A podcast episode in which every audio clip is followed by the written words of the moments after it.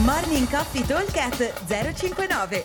Morning Coffee Talk zero cinquantanove. Ciao a tutti, buona giornata. Martedì ventisei di settembre. Allora, giornata di oggi abbiamo un workout individual dopo il team da tre di ieri. Il workout è così composto: quattro round for time con un time cap di sedici minuti.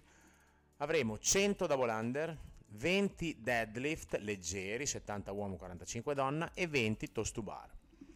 Dicevo, time cap sedici minuti, quattro round, quindi secondo la tabellina del quattro, quattro minuti a round, che se volessimo proprio fare i precisi potremmo dire eh, un minuto e mezzo circa per i double under, due minuti se non sono bravino con i salti, ma anche meno. Poi un minuto per le venti rep di deadlift e un minuto per i venti toes to bar.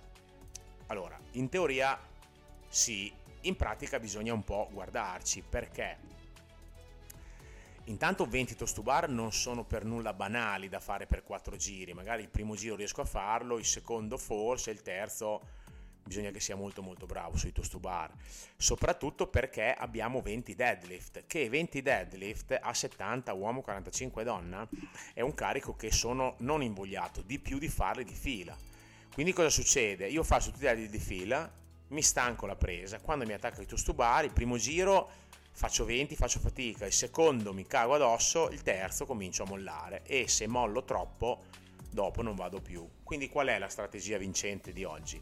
È quella di, ammettendo di essere, di lasci- cioè, lasciamo un attimo da parte i salti di corda, perché se sono bravo a fare cento double under ci metto un minuto, se sono meno bravo diciamo che ce ne metta due, ma io voglio fare l'opzione negativa, quella che ci metto due minuti a fare i salti di corda, un qualcosa meno. Diciamo che a due minuti parto col bilanciere, quindi che cosa devo fare? Devo essere bravo all'inizio a spezzare con della testa, perché ogni fase negativa sui deadlift che non faccio è un piccolo recupero che do all'avambraccio. Intanto, prima roba, se riuscite e non avete troppi problemi, nastro sul pollicione come se ve lo foste schiacciati sotto una martellata, e hook grip, presa uncino sul bilanciere, perché vi cambia completamente la Eh, la presa, nel senso che diventa molto molto più eh, morbido fare i deadlift. Oppure, se siete abili con i paracalli, potete anche usare il paracallo sul deadlift e fare lo stesso gioco che si fa di solito alla barra, quindi lasciare eh, che il grosso del lavoro non lo faccia più l'avambraccio, ma lo faccia il paracallo che stringe sul polso. Sul deadlift è un po' più complicato, comunque il paracallo fa un po', molto un po', le veci delle fascette. Comunque, dicevo, se divido i deadlift potrei fare anche con pochissimo rest quattro serie da cinque, che sembra una stupidata, perché in effetti dico settanta chilogrammi, porco cane, ne faccio quaranta se voglio di fila, e eh sì, ok, dopo. E ricordatevi, sono quattro giri, eh? Cioè sono comunque ottanta rep, non è proprio che vengo via gratis. Quindi che cosa devo fare?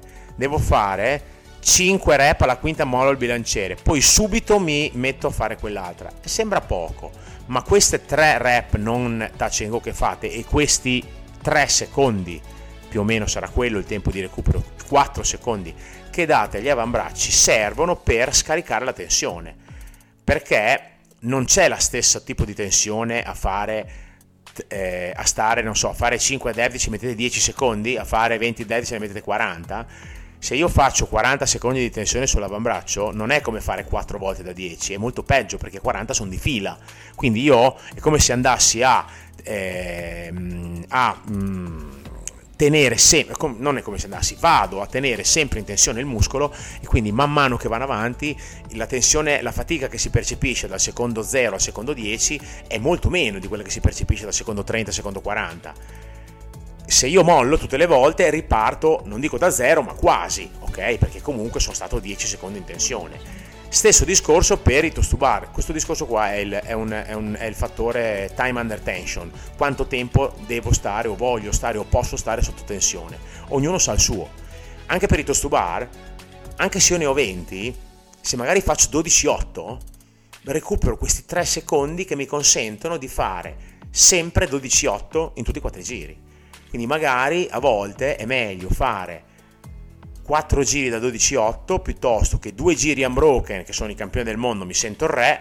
Poi dopo al terzo giro comincio a fare cinque, cinque, cinque, cinque e il quarto giro comincio a sbagliarli, faccio delle doppie, poi scendo giù, riprendo, mi metto il gesso, trovo tutti gli escamotage possibili. Quindi se volete anche fare a gara con qualcuno, attenzione che le gare non si vincono mica nei primi due round, eh, se sono da quattro, dobbiamo fare i conti alla fine, quindi bisogna stare molto attenti a non scollinare e farsi prendere dall'ignoranza, benché io sia un fautore di questa scollinata e di ignoranza folle, però deve essere sempre ponderata, cioè partire a venti, sfare i galli, dopo si finisce al tramvai dove finiscono tutti i galletti, eh, spiedono il culo e passa la paura.